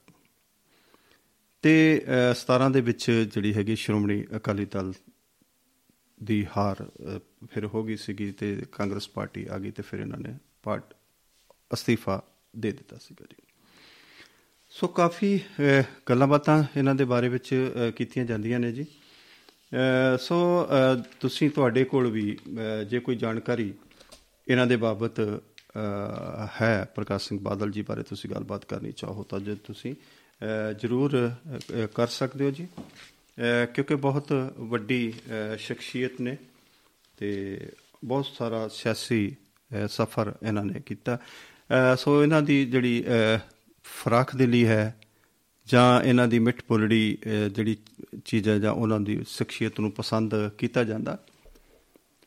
ਕਿਉਂਕਿ ਇਹਨਾਂ ਦੇ ਵਿਰੋਧੀ ਜਿਹੜੇ ਨੇ ਉਹ ਵੀ ਇਹਨਾਂ ਦਾ ਸਤਿਕਾਰ ਕਰਦੇ ਕਿ ਇਹ ਜੇ ਵਿਰੋਧ ਵਿੱਚ ਵੀ ਨੇ ਵਿਰੋਧੀ ਜੇ ਇਹਨਾਂ ਦੇ ਵਿਰੋਧ ਵਿੱਚ ਵੀ ਨੇ ਜਾਂ ਆਪ ਹੀ ਕਿਸੇ ਦੇ ਵਿਰੋਧ ਵਿੱਚ ਨੇ ਪਰ ਇਹ ਕਦੀ ਵੀ ਕਿਸੇ ਨੂੰ ਮਾੜਾ ਸ਼ਬਦ ਅਹ, ਨਹੀਂ ਬੋਲਿਆ ਇਹਨਾਂ ਨੇ ਨਾ ਹੀ ਕਿਸੇ ਦੇ ਉੱਤੇ ਵੱਧ ਚੜ ਕੇ ਅਹ, ਇਹਨਾਂ ਨੇ ਬਿਆਨ ਦਿੱਤਾ। ਸੋ ਇਹਨਾਂ ਤੇ ਆਮਦਨ ਤੋਂ ਅਹ, ਵੱਧ ਜਿਹੜੀ ਅਹ, ਜਾਇਦਾਦ ਬਣਾਉਣ ਦੇ ਅਹ, ਇਹਨਾਂ ਤੇ ਅਹ, ਸਿਆਸੀ ਰੰਜਿਸ਼ਾਂ ਵੀ ਅਹ, ਹੋਈਆਂ। ਇਹਨਾਂ ਨੇ ਥੋੜਾ ਚਿਰ ਜੇਲ੍ਹ ਵੀ ਜਾਣਾ ਪਿਆ। ਕੈਪਟਨ ਅਮਰਿੰਦਰ ਸਿੰਘ ਜੀ ਦੀ ਸਰਕਾਰ ਦੇ ਵੇਲੇ ਇਹਨਾਂ ਦੇ ਉੱਤੇ ਕੇਸ ਵੀ ਹੋਇਆ। ਕੋਈ ਨਾ ਕੋਈ ਬਹੁਤ ਹੀ ਖੂਬਸੂਰਤ ਅਹ, ਅਹਿਮ ਪ੍ਰੋਗਰਾਮ ਕੋਈ ਨਾ ਕੋਈ ਚੱਲਦਾ ਹੁੰਦਾ। ਨਹੀਂ ਤਾਂ ਮਿਲ ਗਈ ਕੋਈ ਨਾ ਕੋਈ ਕੁਝ ਨਹੀਂ ਕੀਤਾ। ਸੋ ਇਹ ਵੀ ਗੱਲ ਵਾਰੀ ਹੈ ਕਿ ਜਦੋਂ ਕਾਂਗਰਸ ਨੇ ਇਹਨਾਂ ਦੇ ਖਿਲਾਫ ਧਰਨਾ ਲਾਉਣਾ ਸੀ ਤੇ ਬੜੀ ਨਿਮਰਤਾ ਨਾਲ ਕਹਿੰਦੇ ਕਿ ਉਹਨਾਂ ਨੇ ਟੈਂਟ ਵਗੈਰਾ ਵੀ ਲਿਆ ਕੇ ਦਿੱਤੇ ਵੀ ਤੁਸੀਂ ਧਰਨੇ ਲਾਓ। ਉਹਦੇ ਘਰ ਅੱਗੇ ਤੇ ਸਤਕਾਰ ਇਹਨਾਂ ਨੇ ਆਪਣੇ ਗੇਟ ਦੇ ਵਿੱਚ ਆ ਕੇ ਉਹਨਾਂ ਦਾ ਸਤਕਾਰ ਕੀਤਾ ਐਵੇਂ। ਦੂਸਰੀ ਵਾਰੀ ਜੇ ਹੈ ਆਮ ਆਦਮੀ ਪਾਰਟੀ ਨੇ ਇਹਨਾਂ ਦੇ ਘਰ ਦੇ ਘਰ ਦਾ ਕਰਾਓ ਕੀਤਾ ਸੀਗਾ ਤੇ ਤਾਂ ਵੀ ਇਹਨਾਂ ਨੇ ਬੜਾ ਮਾਣ ਸਤਕਾਰ ਅਹ, ਦਿੱਤਾ ਸੀ ਦੋਸਤੋ। ਅਹ, ਸੋ ਤੁਸੀਂ ਵੀ ਪ੍ਰੋਗਰਾਮ ਦੇ ਵਿੱਚ ਅਹ, ਸ਼ਾਮਲ ਹੋ ਸਕਦੇ ਹੋ ਤੇ ਤੁਸੀਂ ਅਹ, ਆਓ। ਤੇ ਆਪਾਂ ਗੱਲਾਂ ਬਾਤਾਂ ਅਹ, ਕਰੀਏ ਤੇ ਕਾਫੀ ਲੰਬਾ ਸਮਾਂ ਅਹ, ਹੋ ਗਿਆ ਤੇ ਤੁਹਾਡੀ ਕਿਸੇ ਦੀ ਅਜੇ ਤੱਕ ਕਾਲ ਨਹੀਂ ਆਈ। ਸੋ ਤੁਸੀਂ ਕਾਲ ਅਹ, ਕਰੋ ਤੇ 2 ਮਿੰਟ ਦੇ ਵਕਫੇ ਵਾਸਤੇ ਅਸੀਂ ਅਹ, ਰੁਕਦੇ ਹਾਂ ਜੀ। ਇਸ ਤੋਂ ਬਾਅਦ ਫਿਰ ਗੱਲਬਾਤ ਜਿਹੜੀ ਆ ਉਹ ਚਾਲੂ। ਸਵਾਗਤ ਹੈ ਤੁਹਾਡਾ ਇੱਕ ਵਾਰ ਫਿਰ ਦੁਆਬਾ ਰੇਡੀਓ ਦੇ ਸਿੱਖਾਵਸਾਰ ਮੰਚ ਦੇ ਉੱਤੇ। ਸਤਪਾਲ ਗਿਰੀ ਗੋਸਵਾਮੀ ਜੀ ਦਾ ਮੈਸੇਜ ਸਾਨੂੰ ਆਇਆ ਕਿਉਂਕਿ ਅੱਜ ਉਹ ਜਿੱਤ ਦੀ ਖੁਸ਼ੀ ਦੇ ਵਿੱਚ ਰਾਜਸਥਾਨ ਦੇ ਵਿੱਚ ਬੈਠੇ ਨੇ। ਅਹ, ਕਿਉਂਕਿ ਉਹਨਾਂ ਦੀ ਪਾਰਟੀ ਅਹ, ਜਿਨ੍ਹਾਂ ਵਾਸਤੇ ਉਹਨਾਂ ਨੇ ਕੰਮ ਕੀਤਾ ਸੀ ਦਿਨ ਰਾਤ ਇੱਕ ਕਰਕੇ ਮਿਹਨਤ ਕੀਤੀ ਸੀ ਉਹਨਾਂ ਦੀ ਪਾਰਟੀ ਜਿੱਤੀ ਆ। ਤੇ ਅੱਜ ਬਹੁਤ ਸਾਰੇ ਖੁਸ਼ੀਆਂ ਦੇ ਵਿੱਚ ਅਹ, ਪਾਰਟੀਆਂ ਦੇ ਵਿੱਚ ਉਹ ਬਿਜ਼ੀ ਨੇ। ਉਹਨਾਂ ਦਾ ਮੈਸੇਜ ਆ ਗਿਆ। ਇਹ ਸਾਰੇ ਸਰੋਤਿਆਂ ਨੂੰ ਅਹ, ਇੱਕ ਵਾਰ ਉਹ ਨਮਸਕਾਰ ਆਦਾਬ ਕਹਿੰਦੇ ਨੇ। ਤੇ ਉਹ ਕਹਿੰਦੇ ਕਿ ਅੱਜ ਮੇਰੀ ਹਾਜ਼ਰੀ ਇਸੇ ਤਰ੍ਹਾਂ ਤੁਸੀਂ ਅਹ, ਲੈ ਲੈਣੀ। ਅਹ, ਸੋ ਬਹੁਤ ਬਹੁਤ ਅਹ, ਸਵਾਗਤ ਹੈ ਉਹਨਾਂ ਦਾ ਜੀ। ਉਹਨਾਂ ਨੇ ਆ ਕੇ ਤੇ ਸਾਡੇ ਚ ਹਾਜ਼ਰੀ ਲਵਾਈ ਆ। ਸੋ ਅਸੀਂ ਦੁਆਬਾ ਰੇਡੀਓ ਦੇ ਇਸ ਮੰਚ ਤੇ ਉਹਨਾਂ ਨੂੰ ਬਹੁਤ-ਬਹੁਤ ਵਧਾਈ ਵੀ ਦਿੰਦੇ ਹਾਂ ਕਿਉਂਕਿ ਉਹ ਸਾਨੂੰ ਹਮੇਸ਼ਾ ਅਹ, ਦੁਆਬਾ ਰੇਡੀਓ ਦੇ ਇਸ ਮੰਚ ਦੇ ਉੱਪਰ ਰਿਪੋਰਟ ਅਹ, ਕਰਦੇ ਰਹੇ ਨੇ ਜੀ। ਉਹ ਦੱਸਦੇ ਰਹੇ ਨੇ ਗਰਾਊਂਡ ਜ਼ੀਰੋ ਦੇ ਤੋਂ ਅਹ, ਜਿਵੇਂ ਜਿਵੇਂ ਵੀ ਅਹ, ਪ੍ਰਸਥਿਤੀਆਂ ਚੇਂਜ ਹੁੰਦੀਆਂ ਸੀਗੀਆਂ ਐਵੇਂ ਐਵੇਂ ਉਹ ਸਾਨੂੰ ਦੱਸਦੇ ਰਹੇ ਸੋ ਦੋਸਤੋ ਪੰਜਾਬ ਦੇ ਵਿੱਚ ਜਿਹੋ ਜਿਹੀਆਂ ਸ- ਸਥਿਤੀਆਂ ਬਣੀਆਂ ਨੇ ਹਾਲਾਤਾਂ ਬਣੀਆਂ ਨੇ ਕਿ ਅਹ, ਕਈਆਂ ਅਹ, ਸਰਕਾਰਾਂ ਦੇ ਵਿੱਚ ਅਹ, ਅਸਲ ਵਿੱਚ ਇੰਜ ਲੱਗਦਾ ਕਈ ਵਾਰੀ ਕਿ ਜਿਵੇਂ ਅਹ, ਜਿਹੜਾ ਕੋਈ ਮੰਤਰੀ ਜਾਂ ਬਣਦਾ ਜਾਂ ਕੋਈ ਐਮਐਲਏ ਬਣਦਾ ਤੇ ਉਹਦਾ ਮਕਸਦ ਇਹੋ ਹੀ ਹੁੰਦਾ ਕਿ ਖਾ ਲਓ ਲੁੱਟ ਲਓ। ਜਨਤਾ ਦੀ ਅਹ, ਸੇਵਾ ਨਾਲੋਂ ਆਪਣਾ ਜਿਹੜਾ ਮੇਵਾ ਆ ਉਹਦੀਆਂ ਚਿੰਤਾਵਾਂ ਇਹਨਾਂ ਨੂੰ ਜ਼ਿਆਦਾ ਹੁੰਦੀਆਂ ਸੀ। ਪਰ ਹੁਣ ਜਦੋਂ ਫਿਰ ਮੁਸ਼ਕਲਾਂ ਆਉਂਦੀਆਂ ਨੇ ਅਹ, ਕਿਉਂਕਿ ਪਰਦੇ ਜਿਸ ਵੇਲੇ ਖੁੱਲਦੇ ਨੇ ਫਿਰ ਮੁਸ਼ਕਲਾਂ ਆਉਂਦੀਆਂ ਨੇ ਫਿਰ ਇਹਨਾਂ ਨੂੰ ਅਹ, ਲੁਕਣ ਨੂੰ ਥਾਂ ਨਹੀਂ ਲੱਭਦੀ। ਕਿਉਂਕਿ ਇੱਥੇ ਅਹ, ਜਦੋਂ ਰਹਿੰਦੇ ਨੇ ਤੇ ਫਿਰ ਇਹ- ਹੁਣ ਉਹਦੇ ਵਿੱਚ ਕੀ ਹੈਗਾ ਕਿ ਲੋਕਾਂ ਨੇ ਇਹਨਾਂ ਲੋਕਾਂ ਨੇ ਵਿਦੇਸ਼ਾਂ ਦਾ ਉਡਾਰੀਆਂ ਮਾਰਨੀਆਂ ਸ਼ੁਰੂ ਕਰਤੀਆਂ ਵਿ- ਵਿਦੇਸ਼ਾਂ ਦਾ ਰਾਹ ਫੜ ਲਿਆ। ਤੇ ਵਿਦੇਸ਼ਾਂ ਵਿੱਚ ਜਾ ਕੇ ਇਸ ਸੈਟਲ ਹੋਣ ਲੱਗ ਗਏ ਨੇ। ਕੋਈ ਬੱਚਿਆਂ ਕੋ ਚਲਾ ਗਿਆ ਕੋਈ ਬੱਚਿਆਂ ਨੂੰ ਨਾਲ ਲੈ ਕੇ ਚਲਾ ਗਿਆ। ਕਿਸੇ ਨੇ ਕੋਈ ਬਹਾਨਾ ਲੈ ਲਿਆ ਕਿਸੇ ਨੇ ਕੋਈ ਬਹਾਨਾ ਲਾ ਲਿਆ ਕਿਸੇ ਨੇ ਸ- ਸਿਹਤ ਦਾ ਲਾ ਲਿਆ ਕਿਸੇ ਨੇ ਬੱਚਿਆਂ ਦਾ ਅਹ, ਲਾ ਲਿਆ ਜੀ। ਤੇ ਸੋ ਆ- ਆਖੀਰ ਨੂੰ ਗੱਲ ਜਿਹੜੀ ਕਹਾਣੀ ਅਹ, ਉੱਥੇ ਸੀ ਕਿ ਕਿ ਜਿਹੜਾ ਅਹ, ਪਾਪੀ ਹੁੰਦਾ ਜਾਂ ਜਾਂ ਇਹ ਕਹਿ ਲਓ ਚਲੋ ਪਾਪੀ ਸ਼ਬਦ ਤੇ ਨਹੀਂ ਪਾਪ ਤੱਕ ਅਹ, ਨਹੀਂ ਗੱਲ ਕਰਦੇ। ਵੀ ਜਿਹਦਾ ਇਹ ਅੰਦਰ ਡਰ ਹੁੰਦਾ ਜਿੰਨੇ ਕੋਈ ਮਾੜਾ ਕੰਮ ਕੀਤਾ ਹੁੰਦਾ ਉਹਨੂੰ ਡਰ ਜ਼ਰੂਰ ਹੁੰਦਾ ਅਹ, ਕਿਉਂਕਿ ਅਹ, ਹਮੇਸ਼ਾ ਕਹਿੰਦੇ ਕਿ ਜਿਹੜਾ ਝੂਠ ਹੈ ਇਹ ਕਦੀ ਅਹ, ਛੁਪਦਾ ਨਹੀਂ ਆ। ਜੇ ਕੋਈ ਮਾੜਾ ਕੰਮ ਕਿਸੇ ਨੇ ਕੀਤਾ ਹੈ ਧੋਖਾਧੜੀ ਕੀਤੀ ਹੈ ਉਹ ਜ਼ਾਹਰ ਜ਼ਰੂਰ ਹੁੰਦੀ ਹੈ। ਅੱਜ ਨਹੀਂ ਤੇ ਕੱਲ ਹੋਣੀ ਆ। ਸੋ ਬਹੁਤ ਸਾਰੇ ਜਿਹੜੇ ਸਾਡੇ ਐਮਐਲਏ ਵਿਧਾਇਕ ਨੇ ਮੰਤਰੀ ਨੇ ਜਾਂ ਹੋਰ ਵੀ ਅਹ, ਕੋਈ ਅਧਿਕਾਰੀ ਨੇ ਉਹਨਾਂ ਨੇ ਬਾਹਰ ਦਾ ਰੁਖ ਜਿਹੜਾ ਉਹ ਸ਼ੁਰੂ ਕਰ ਲਿਆ।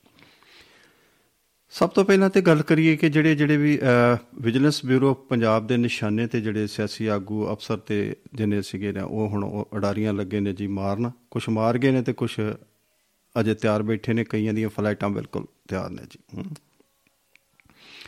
ਸਭ ਤੋਂ ਪਹਿਲਾਂ ਤੇ ਸਾਡੇ ਮਾਣਯੋਗ ਸਾਬਕਾ ਮੁੱਖ ਮੰਤਰੀ ਚਰਨਜੀਤ ਸਿੰਘ ਚੰਨੀ ਜੀ ਅਹ, ਉਹ ਵਿਦੇਸ਼ ਵਿੱਚ ਜਾ ਕੇ ਬੈਠ ਕੇ ਨੇ ਕਿਉਂਕਿ ਉਹ ਆਪਣੀ ਡੀ ਦਾ ਹਵਾਲਾ ਦਿੰਦੇ ਹੋਏ ਤੇ ਉਹ ਉੱਥੇ ਚਲੇ ਗਏ ਨੇ। ਹਾਲਾਂਕਿ ਉਹਨਾਂ ਦੇ ਉੱਪਰ ਕੋਈ ਮੁਕੱਦਮਾ ਅਹ, ਦਰਜ ਨਹੀਂ ਹੈ ਪਰ ਫਿਰ ਵੀ ਉਹ ਵਿਦੇਸ਼ ਬੈਠੇ ਹੋਏ ਨੇ। ਤੇ ਉਹ ਕਹਿੰਦੇ ਨੇ ਕਿ ਇੱਕ ਤੇ ਮੈਂ ਡੀ ਕਰਨੀ ਹੈ ਤੇ ਇੱਕ ਮੈਂ ਆਪਣੇ ਅੱਖਾਂ ਦਾ ਇਲਾਜ ਕਰਾਉਣਾ।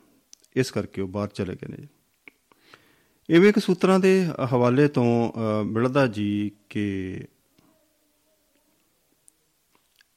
ਰਾਜਪੁਰੇ ਦੇ ਸਾਬਕਾ ਕਾਂਗਰਸੀ ਵਿਧਾਇਕ ਹਰਦਿਆਲ ਸਿੰਘ ਕੰਬੋਜ ਵੀ ਆਪਣੇ ਪੁੱਤਰ ਕੋਲ ਜਾ ਕੇ ਚਲੇ ਗਏ ਨੇ ਉਹਨਾਂ ਕੋਲ ਚਲੇ ਗਏ ਨੇ। ਤੇ ਵਿਜੀਲੈਂਸ ਸਾਬਕਾ ਵਿਧਾਇਕ ਕੰਬੋਜ ਨੂੰ ਅਹ, ਆਪਣੇ ਜਿਹੜੀ ਜਿੰਨੇ ਉਹਨਾਂ ਦੇ ਸਰੋਤ ਨੇ ਅਹ, ਉਹਨਾਂ ਤੋਂ ਵੱਧ ਅਹ, ਜਿਹੜੀ ਹੈ ਜਾਇਦਾਦ ਬਣਾਉਣ ਦੇ ਵਿੱਚ ਉਹਨਾਂ ਤੋਂ ਉਹਨਾਂ ਨੂੰ ਤਲਬ ਵੀ ਕੀਤਾ ਸੀਗਾ। ਬਾਕੀ ਉਹ ਬਾਹਰ ਚਲੇ ਗਏ ਨੇ। ਇੰਨੀ ਗੱਲ ਉਹ ਕਹਿੰਦੇ ਨੇ ਕਿ ਜਦੋਂ ਵੀ ਮੈਨੂੰ ਕਿਤੇ ਜ਼ਰੂਰਤ ਪਵੇ ਪੁਲਿਸ ਨੂੰ ਤੇ ਉਹ ਮੈਨੂੰ ਜਦੋਂ ਮਰਜ਼ੀ ਬੁਲਾ ਸਕਦੀ ਹੈ ਤੇ ਉਹ ਜ਼ਰੂਰ ਅ, ਹਾਜ਼ਰ ਵੀ ਹੋਣਗੇ। ਕਾਫੀ ਹੋਰ ਵੀ ਕਈ ਅ, ਇਸੇ ਤਰ੍ਹਾਂ ਚੱਲ ਗਏ ਨੇ ਜੀ। ਤੇ ਜਿਹੜੇ ਕੁਝ ਬਿਲਕੁਲ ਜਾਣ ਨੂੰ ਤਿਆਰ ਨਹੀਂ ਤੇ ਕੁਝ ਚਲੇ ਗਏ। ਆ ਬਿਲਕੁਲ। ਇਹਨਾਂ ਨੇ ਜਾਣਾ ਹੀ ਸੀ। ਤੇ ਕਈ ਬਿਲਕੁਲ ਤਿਆਰ ਜਿਹੜੇ ਬੈਠੇ ਨੇ ਅਹ ਉਹ ਵੀ ਕਿਤੇ ਨਾ ਕਿਤੇ ਅਹ ਚਲੇ ਜਾਣਗੇ। ਹੁਣ ਸਾਬਕਾ ਵਿਧਾਇਕ ਅਹ, ਘਨੌਰ ਤੋਂ ਮਦਨ ਲਾਲ ਜਲਾਲਪੁਰ ਵੀ ਆਪਣੇ ਪੁੱਤਰ ਕੋਲ ਜਾ ਕੇ ਵਿਦੇਸ਼ ਚਲੇ ਗਏ ਨੇ ਜੀ। ਉਹਨਾਂ ਦੇ ਖਿਲਾਫ ਵੀ ਵਿਜੀਲੈਂਸ ਵੱਲੋਂ ਵੇਰਵੇ ਜਿਹੜੇ ਨੇ ਉਹ ਇਕੱਠੇ ਕੀਤੇ ਜਾ ਰਹੇ ਨੇ ਤੇ ਬਸ ਕੇਸ ਦਰਜ ਤੇ ਅਜੇ ਨਹੀਂ ਕੀਤਾ। ਸ਼ਾਇਦ ਜੇ ਹੋ ਜਾਵੇ ਤੇ ਉਹਨਾਂ ਨੇ ਉਹ ਵੀ ਕਹਿੰਦੇ ਕਿ ਮੈਨੂੰ ਕਿਤੇ ਜਦੋਂ ਲੋੜ ਪਈ ਮੈਂ ਵਾਪਸ ਆ ਜਾਵਾਂਗਾ ਤੇ ਜਾਂਚ ਵਿੱਚ ਅਹ, ਬਿਲਕੁਲ ਹਿੱਸਾ ਜ਼ਰੂਰ ਬਣਾਗਾ ਜੀ। ਸੰਜਾਈ ਘਟਾਲੇ 'ਚ ਜਿਹੜੀ ਦੁਬਾਰਾ ਫਿਰ ਜਿਹੜੀ ਫਾਈਲ ਖੁੱਲੀ ਹੈ ਤੇ ਸਾਬਕਾ ਮੰਤਰੀ ਜਨਮੇਜਾ ਸਿੰਘ ਸੇਖੋਂ ਨੂੰ ਵੀ ਤਲਬ ਕੀਤਾ ਗਿਆ ਸੀ ਤੇ ਉਹ ਵੀ ਵਿਦੇਸ਼ ਵਿੱਚ ਚਲੇ ਗਏ ਨੇ।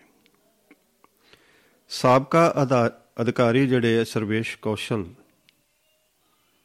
ਤੇ ਕੇਬੀਐਸ ਸਿੱਧੂ ਅਹ ਇਹਨਾਂ ਨੂੰ ਵੀ ਤਲਬ ਕੀਤਾ ਸੀਗਾ ਇਸ ਕੇਸ ਦੇ ਵਿੱਚ ਤੇ ਦੋਵੇਂ ਹੁਣ ਅਧਿਕਾਰੀ ਜਿਹੜੇ ਨੇ ਉਹ ਇਹ ਪਤਾ ਲੱਗਾ ਕਿ ਉਹ ਵਿਦੇਸ਼ਾਂ ਵਿੱਚ ਚਲੇ ਗਏ ਨੇ।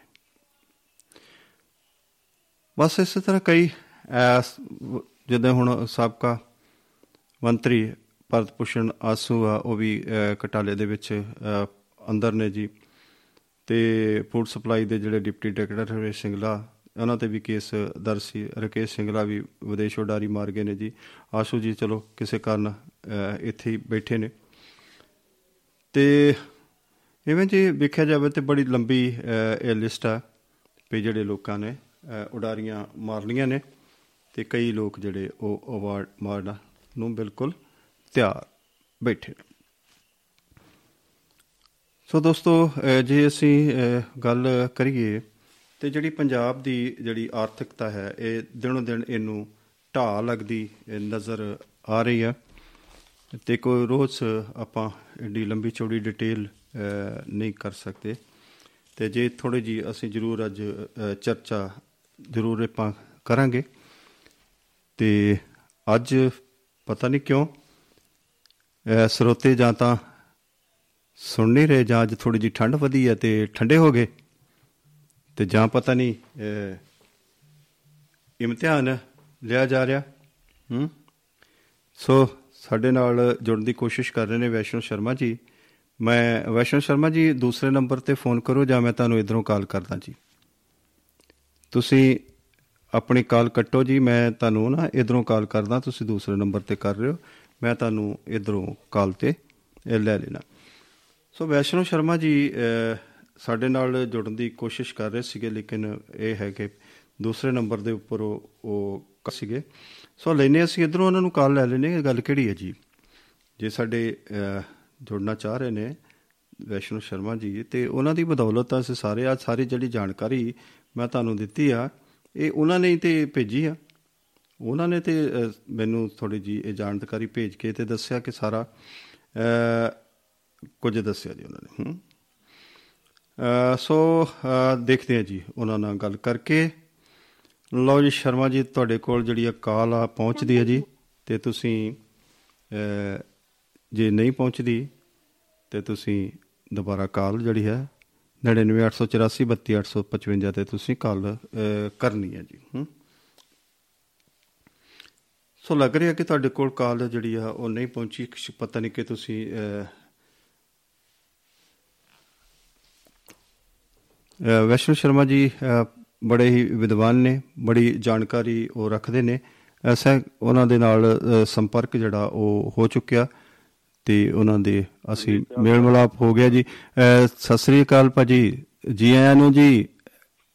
ਤੁਸੀਂ ਆਉਨੇ ਰੋ ਜੀ। ਸਤਿ ਸ੍ਰੀ ਅਕਾਲ। ਆਦਾਬ ਨਮਸਕਾਰ ਚਰਨ ਬੰਦਨਾ ਜੀ। ਆਪ ਨੂੰ ਸਾਰੀ ਟੀਮ ਨੂੰ ਸਤਿ ਸ੍ਰੀ ਅਕਾਲ। ਜੀ। ਸਰੋਤਿਆਂ ਨੂੰ। ਜੀ। ਵਧੀਆ ਜਾਣਕਾਰੀ ਚੱਲ ਰਹੀ ਆ ਉਹ ਇੱਕ ਗਾਉਂਦੇ ਹੁੰਦੇ ਸ਼ਬਦ ਕਈ ਤਰ ਗਏ ਕਈਆਂ ਨੇ ਤਰ ਜਾਣਾ।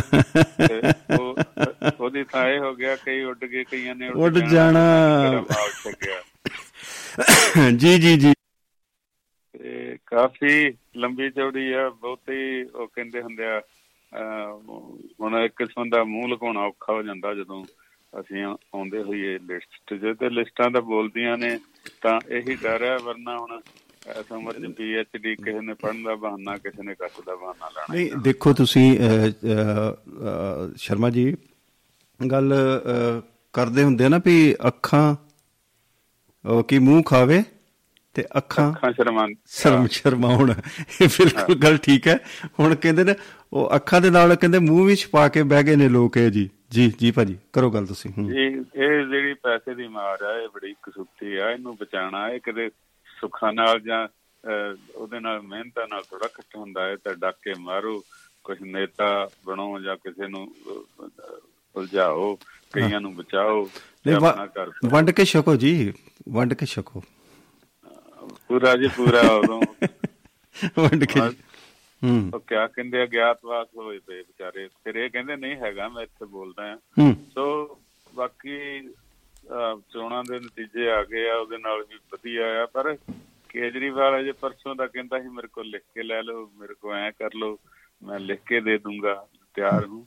ਤਾਂ ਹੁਣ ਮੈਨੂੰ ਲੱਗਦਾ ਢਿੱਲਾ ਪੈ ਜਾਊਗਾ। ਇੱਥੇ ਕਿਹਦਾ ਇਤਬਾਰ ਕਰੂ ਨਹੀਂ ਢਿੱਲਾ ਉਹ ਇਸ ਕਰਕੇ ਵੀ ਪੈ ਜੂ ਪੈ ਜਾਣਾ ਜੀ। ਕਾਰਨ ਇਹ ਆ ਕਿ ਬਹੁਤ ਥੋੜਾ ਜੇ ਇੱਕ ਛੋ- ਇੱਕ ਅਹ, ਜਿੱਦਾਂ ਐਮਸੀਡੀ ਦੀ ਵੀ ਗੱਲ ਕਰੀਏ ਦਿੱਲੀ ਕਾਰਪੋਰੇਸ਼ਨ ਦੀ ਆਪਾਂ ਗੱਲ ਕਰੀਏ ਕਿ ਉਹਨਾਂ ਦੇ ਕੋਲ ਬਹੁਤ ਥੋੜੀਆਂ ਸੀਟਾਂ ਨੇ 100 ਤੇ 34 ਨੇ। ਤੇ ਜਦ ਕਿ ਉਹਨਾਂ ਨੂੰ ਬਹੁਮਤ ਵਾਸਤੇ ਜਿਹੜੇ ਸੀ 100 ਤੇ 26 ਨੇ ਯਾਨੀ ਕਿ 7-8 ਦਾ ਗੇੜ ਹੈ। ਤੇ ਮੇਰਾ ਖਿਆਲ ਹੈ ਕਿ ਸ਼ਾਇਦ ਜੇ ਕਿਤੇ ਗੁੱਲ ਖਿਲ ਗਿਆ ਤੇ ਲੋਟਸ ਹੋ ਗਿਆ। ਤੇ ਇਸ ਕਰਕੇ ਅਹ, ਬਿਲਕੁਲ ਉਹਨਾਂ ਦੀ ਜਿਹੜੀ ਬਾਡੀ ਲੈਂਗੁਏਜ ਆ ਉਹ ਇਸ ਕਰਕੇ ਥੋੜੀ ਚਿੰਤਾ ਹੈ ਉਹਨਾਂ ਨੂੰ ਕਿ ਜੇ ਮਾਰਜਨ ਕੁਝ ਜ਼ਿਆਦਾ ਹੁੰਦਾ ਤੇ ਫਿਰ ਅਹ, ਸ਼ਾਇਦ ਅਹ, ਚੰਡੀਗੜ੍ਹ ਵਿੱਚ ਵਿੱਚ ਵੇਖੋ ਕੀ ਬਣਿਆ ਹੈ ਨਾ ਕਿ ਬਹੁਮਤ ਆਮ ਆਦਮੀ ਪਾਰਟੀ ਕੋ ਹੋਣ ਦੇ ਬਾਵਜੂਦ ਵੀ ਜਿਹੜਾ ਮੇਅਰ ਆ ਨਹੀਂ ਬਣ ਸਕਿਆ।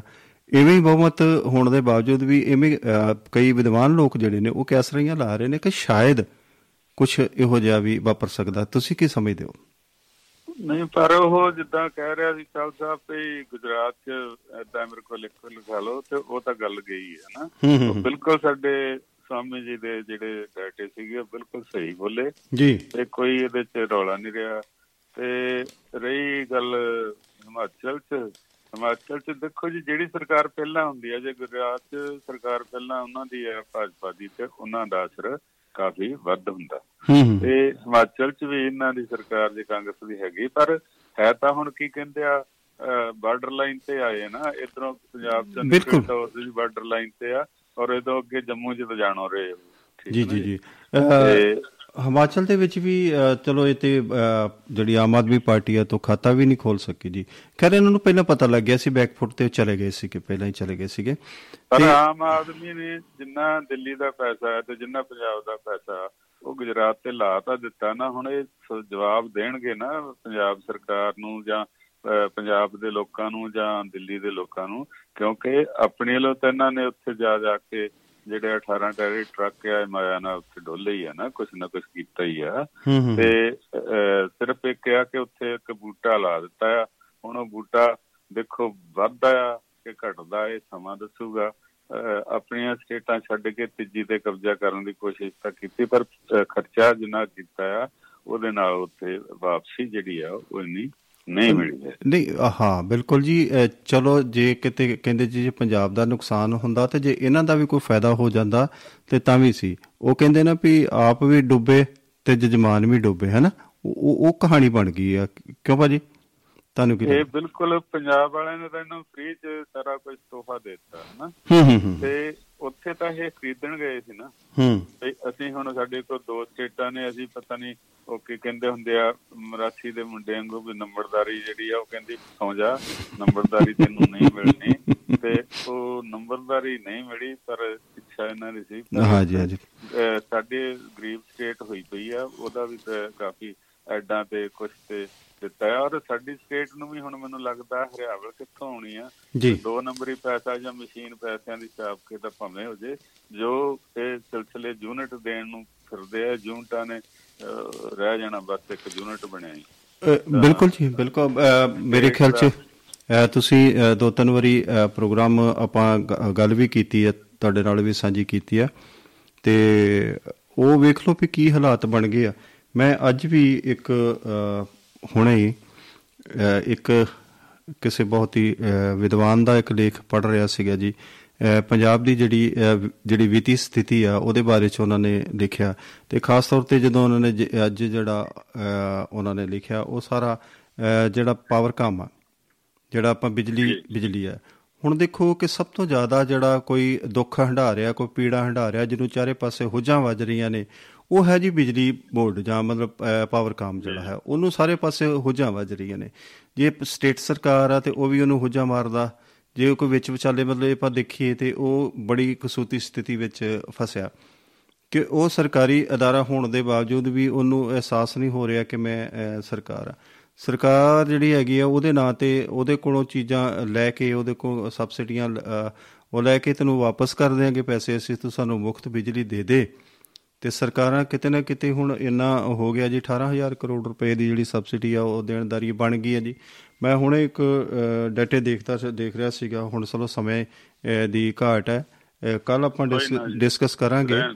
ਕਿ 20000 ਅ, ਕਰੋੜ ਅ, 20100 ਤੇ ਕੁਝ ਦੇ ਜਿਹੜਾ ਹੋ ਗਿਆ ਉਹ ਸਬਸਿਡੀ ਦੀ ਰਕਮ ਜਿਹੜੀ ਪੰਜਾਬ ਸਟੇਟ ਵੱਲ ਬਚ ਗਈ ਆ ਸੋ ਇਹ ਗੱਲਾਂ ਜਿਹੜੀਆਂ ਅਸੀਂ ਮੁਕਤ ਮੁਕਤ ਕੋਰੀ ਅਸੀਂ ਦਵਾਂਗੇ ਕਿੰਨਾ ਚਿਰ ਜਿਹੜਾ ਹੈ ਪਾਵਰ ਕਾਮ ਹੁਣ ਇਹਦੇ ਚ ਕੀ ਹੈਗਾ ਕਿ ਬਿਜਲੀ ਮਹਿੰਗੀ ਖਰੀਦ ਰਹੇ ਆ। ਕੋਲਾ ਵੀ ਮਹਿੰਗਾ ਅ, ਖਰੀਦ ਕੇ ਬਿਜਲੀ ਪੈਦਾ ਕਰ ਰਹੇ ਨੇ। ਜਿਹੜੇ ਪਹਿਲੇ ਕੰਟਰੈਕਟ ਹੋਏ ਨੇ ਉਹ ਵੀ ਦੱਸ ਰਹੇ ਨੇ ਕਿ ਇਹ ਵੀ ਇਸ ਤਰ੍ਹਾਂ ਦੇ ਨੇ ਕਿ ਪੰਜਾਬ ਨੂੰ ਬਿਜਲੀ ਜਿਹੜੀ ਹੈਗੀ ਬਹੁਤ ਮਹਿੰਗੀ ਪੈ ਰਹੀ ਹੈ। ਤੇ ਹੁਣ ਕਿਤੇ ਨਾ ਕਿਤੇ ਭਾਜੀ ਉਹ ਅ, ਦੇਖੋ ਸ਼ਰਮਾ ਜੀ ਰੇਟ ਤਾਂ ਵਧਾ ਨਹੀਂ ਸਕਦੇ। ਕਿਉਂਕਿ ਜੇ ਰੇਟ ਵਧਾਉਂਦੇ ਨੇ ਮੰਨ ਲਓ ਵੀ ਕੰਜ਼ਿਊਮਰ ਬਿਜਲੀ ਜਿਹੜੀ ਅਸੀਂ ਘਰਾਂ ਵਿੱਚ ਵਰਤਦੇ ਆ ਡੋਮੈਸਟਿਕ ਕੰਜ਼ੰਪਸ਼ਨ ਵਾਸਤੇ ਜੇ ਮੰਨ ਲਓ ਕਿ ਰੇਟ ਵਧਾਉਂਦੇ ਨੇ ਤੇ ਉਹਦੇ ਨਾਲ ਕੀ ਹੋਣਾ ਕਿ ਜਦੋਂ ਬਿਜਲੀ ਤਾਂ ਮਾਫੀ ਆ ਲੇਕਿਨ ਕੀ ਆ ਵੀ ਸਬਸਿਡੀ ਦੀ ਜਿਹੜੀ ਅਮਾਉਂਟ ਆ ਉਹ ਵੱਧਦੀ ਜਾਏਗੀ।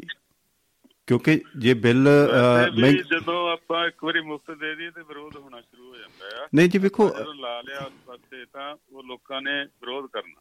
ਨਹੀਂ ਜਦੋਂ ਅਸੀਂ ਗੱਲ ਕਰਦੇ ਜੀ ਵੇਖੋ ਵੱਧ ਗਿਆ ਨਾ ਜਿੱਦਾਂ ਹੁਣ ਵੀ 300 ਰੁਪਿਆ ਜਿਹਦਾ ਜੇ ਮੰਨ ਲਓ 5 ਰੁਪਏ ਯੂਨਿਟ ਆ ਤੇ 300 ਯੂਨਿਟ ਮਾਫ ਹੈ ਤੇ ਪੰਜੂਤੀਆਂ 1500 ਹੈ ਨਾ ਜੀ 1500 ਦਾ ਮਤਲਬ ਸਬਸਿਡੀ ਦੇ ਵਿੱਚ ਚਲਾ ਗਿਆ। ਜੇ ਹੁਣ ਇਹੋ ਜੇ ਮੰਨ ਲਓ ਕਿ 300 ਯੂਨਿਟ ਮਾਫ ਹੈ ਤੇ ਜੇ 10 ਰੁਪਏ ਯੂਨਿਟ ਆ ਤੇ ਇਹਦਾ ਮਤਲਬ ਕੀ ਹੋ ਗਿਆ ਵੀ 3000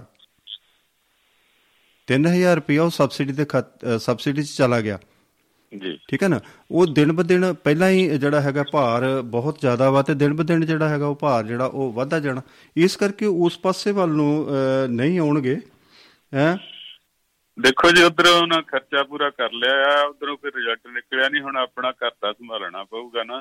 ਇਹ ਜੋ ਸਿਸਟਮ ਇਹਨਾਂ ਨੇ ਭਾਰ ਬੇਰੁਜ਼ਗਾਰੀ ਔਰ ਇਥੋਂ ਇੰਡਸਟਰੀ ਵੀ ਬਾਹਰ ਨੂੰ ਭੱਜੂਗੀ ਅਹ ਲੋਕ ਜਿਹੜੇ ਆ ਦੋ ਚਾਰ ਦਿਨ ਤੋਂ ਬਾਅਦ ਦੀਵੇ ਜਗਾਉਣਗੇ ਉਹਦੇ ਲਈ ਤੇਲ ਮਿੱਟੀ ਦਾ ਹੈ ਨਹੀਂਗਾ ਤਾਂ ਸਮਾਂ ਜਿਹੜਾ ਆ ਇਹ ਅਹ, ਆਪਣੇ ਆਪ ਜੇ ਸੰਭਲ ਲੈਣਗੇ ਤਾਂ ਸੰਭਲਣਗੇ ਨਹੀਂ ਤਾਂ ਉਹ ਕੀ ਕਹਿੰਦੇ ਜਹਾਂ ਹਰ ਡ- ਸ਼ਾਖ ਤੇ ਉੱਲੂ ਬੈਠਾ ਹੈ ਬੜੀ ਗੱਲ ਹੋ ਜਾਣੀ ਹੈ ਤਾਂ ਬਾਕੀ ਦੇਖੋ ਹੈਗੇ ਸਮਝਦਾਰ ਆ ਇਹਨਾਂ ਕੋ ਵੀ ਬੰਦੇ ਅਫੀਸਰ ਸਾਰੇ ਡਾਟੇ ਦੇਣ ਵਾਲੇ ਆ ਇਕਨੋਮਿਕਲੀ ਸੋਚਣ ਵਾਲੇ ਵੀ ਹੈਗੇ ਆ ਪਰ ਉਹ ਕੀ ਕਹਿੰਦੇ ਇੱਕ ਵਾਰੀ ਸਹੁੰ ਖਾਣੀ ਸੀ ਕਿ ਅਸੀਂ 2 ਮਹੀਨੇ ਜਾਂ 3 ਮਹੀਨੇ ਨਹੀਂ ਨਾਲੇ ਮੁਸ਼ਕਲਾਂ ਸੀ ਨਾ ਜੀ। ਦੇਖੋ ਕੋਈ ਵੀ ਬੰਦਾ ਜਿਹੜਾ ਹੈਗਾ ਨਾ ਜਦੋਂ ਅਸੀਂ ਨਵੀਂ ਨਵੀਂ ਕਿਸੇ ਨਾਲ ਰਿਸ਼ਤੇਦਾਰੀ ਬਣਾਉਂਦੇ ਆ ਨਾ ਜੀ ਸ਼ਰਮਾ ਜੀ ਅਸੀਂ ਆਪਣੇ ਆਪ ਦਾ ਆਪਣਾ ਘਰ ਦਾ ਅੱਗਾ ਦੁਆਲਾ ਅਸੀਂ ਆਪਣੇ ਆਪ ਨੂੰ ਐਕਸਪੋਜ਼ ਕਰਦੇ ਆ ਕਿ ਅਸੀਂ ਬਹੁਤ ਹੀ ਚੰਗੇ ਆ ਦਿਖਾ ਵਿੱਚ ਦਿਖਾ ਵਿੱਚ ਅਸੀਂ ਆ ਜਾਂਦੇ ਸੋ ਸਤਪਾਲ ਗਿਰੀ ਗੋਸਵਾਮੀ ਜੀ ਤੁਸੀਂ ਜੋ ਤੁਸੀਂ ਲੈ ਲਓ ਉਹਨਾਂ ਤੋਂ। ਨਹੀਂ ਲੈ ਉਹ ਲਓ ਨਾ ਕੋ ਆ ਨਹੀਂ ਸਕਣਗੇ। ਸ਼ਰਮਾ ਜੀ ਤੁਹਾਨੂੰ ਉਹ ਸਤਿ ਸ੍ਰੀ ਅਕਾਲ ਆਦਾਬ ਕਹਿ ਰਹੇ ਨੇ। ਤੇ ਨਹੀਂ ਬਹੁਤ ਉਹਨਾਂ ਦਾ ਧੰਨਵਾਦ ਕਿ ਉਹਨਾਂ ਨੇ ਜ਼ੀਰੋ ਉਹ ਤੁਹਾਨੂੰ- ਜਿਹੜੀਆਂ ਗੱਲਾਂ ਬਾਤਾਂ ਕੀਤੀਆਂ। ਨਹੀਂ, ਉਹਨਾਂ ਨੇ ਤੁਹਾਨੂੰ- ਕੋਈ ਬੰਦਾ ਇਹ ਗੱਲ ਕਹੀ ਹੈ ਜੀ। ਕਹਿੰਦੇ ਸ਼ਰਮਾ ਜੀ ਚਰਨ ਸਪਰਸ਼ ਪ੍ਰਣਾਮ ਜੀ ਇਹ ਤੁਹਾਨੂੰ ਥੈਂਕ ਯੂ ਜੀ ਥੈਂਕ ਯੂ ਤੇ ਉਹ ਨਾਲੇ ਲਿਖ ਰਹੇ ਨੇ ਤੇ ਭਈ ਸਾਰੇ ਹੀ ਖੁਸ਼ ਨੇ ਜੀ। ਦਿੱਲੀ ਦੇ ਵਿੱਚ ਆਮ ਆਦਮੀ ਪਾਰਟੀ ਖੁਸ਼ ਆ ਤੇ ਗੁਜਰਾਤ ਦੇ ਵਿੱਚ ਭਾਰਤੀ ਜਨਤਾ ਪਾਰਟੀ ਖੁਸ਼ ਆ ਤੇ ਹਿਮਾਚਲ ਦੇ ਵਿੱਚ ਕਾਂਗਰਸ ਖੁਸ਼ ਆ। ਸੋ ਸ਼ਰਮਾ ਜੀ ਮੈਂ ਇਹ ਜੀ ਤੁਸੀਂ ਜੇ ਸ਼ੁਰੂਆਤ ਦੇਖਦੇ ਤੇ ਮੈਂ ਇਹ ਜ਼ਿਕਰ ਕਰ ਕਰ ਦਿੱਤਾ ਸੀਗਾ ਜੀ। ਤੇ ਬਾਕੀ ਤੁਹਾਡੇ ਵੱਲੋਂ ਵੀ ਮੈਂ ਕਹਤਾ ਮੈਂ ਪਹਿਲਾਂ ਦੱਸ ਦਿੱਤਾ ਸੀ ਵੀ ਸਾਰੇ ਖੁਸ਼ ਨੇ।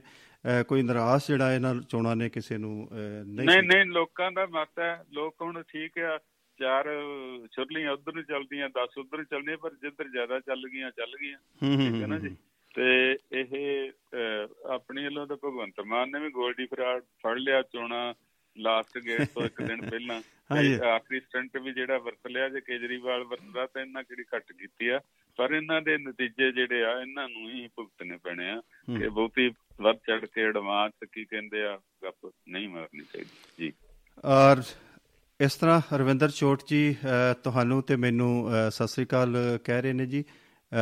ਮਿਹਰਬਾਨੀ ਉਹਨਾਂ ਦੀ ਆਂਦੇ ਆ ਬਿਲਕੁਲ ਵਧੀਆ ਸਾਡਾ ਸਾਥ ਦਿੰਦੇ ਆ। ਮੈਂ ਤਾਂ ਥੋੜਾ ਮਜਬੂਰ ਆ ਕਿ ਨਹੀਂ ਇੰਨਾ ਸਾਥ ਦੇ ਸਕਦਾ। ਸੌਰੀ ਬਹੁਤ ਵਧੀਆ ਜੀ ਉਹ ਤੁਹਾਨੂੰ ਸਤਿ ਸ੍ਰੀ ਅਕਾਲ ਆਦਾਬ ਨਮਸਕਾਰ ਉਹਨਾਂ ਨੇ ਕਿਹਾ ਜੀ। ਠੀਕ ਹੈ ਜੀ ਤੁਸੀਂ ਜੇ ਚੋਟ ਸਾਹਿਬ ਤੁਹਾਡਾ ਬਹੁਤ ਬਹੁਤ ਧੰਨਵਾਦ ਆ ਜੀ। ਸ਼ਰਮਾ ਜੀ ਨੇ ਤੁਹਾਡੀ ਗੱਲ ਦਾ ਪਿਆਰ ਸਤਿਕਾਰ ਦਾ ਜਵਾਬ ਦੇ ਦਿੱਤਾ ਜੀ। ਸੋ ਬੜੀ ਵਧੀਆ ਫੋਟੋਆਂ ਜਿਹੜੀਆਂ ਨੇ ਭੇਜ ਰਹੇ ਨੇ ਸਤਪਾਲ ਗਿਰੀ ਗੋਸਵਾਮੀ ਜੀ। ਜੀ ਜੀ। ਆਪਣੀਆਂ ਫੋਟੋਆਂ ਭੇਜ ਰਹੇ ਨੇ ਕਿਦਾਂ ਕਿਦਾਂ ਉਹ ਗੱਲਬਾਤ ਹੈਗੀ ਆ ਚਲੋ ਫੋਟੋਆਂ ਦਾ ਤਾਂ ਅਸੀਂ ਜ਼ਿਕਰ ਨਹੀਂ ਕਰ ਸਕਦੇ।